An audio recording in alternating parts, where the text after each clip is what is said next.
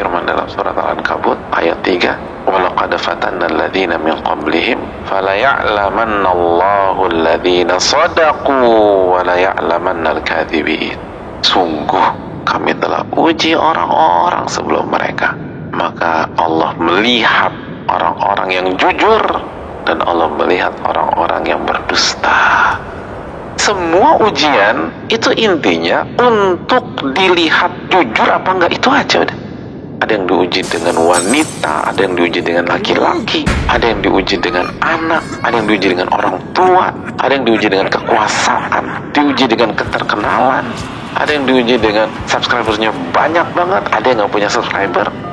Itu semua ujian. Tujuannya apa sih? Uji kejujuran, bener nggak jadi hamba Allah? Kata Nabi SAW, Intas dukillah yasdukka. Jika anda jujur dengan Allah, Allah akan wujudkan cita-cita anda. Kalau ingin impian kita menjadi kenyataan, banyak baca doa ini.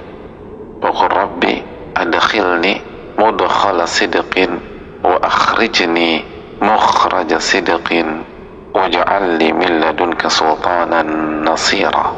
Wahai Rabbku, masukkanlah aku dari pintu masuk kejujuran dan keluarkan aku dari pintu keluar kejujuran dan berikanlah aku kekuasaan yang menolong dari sisimu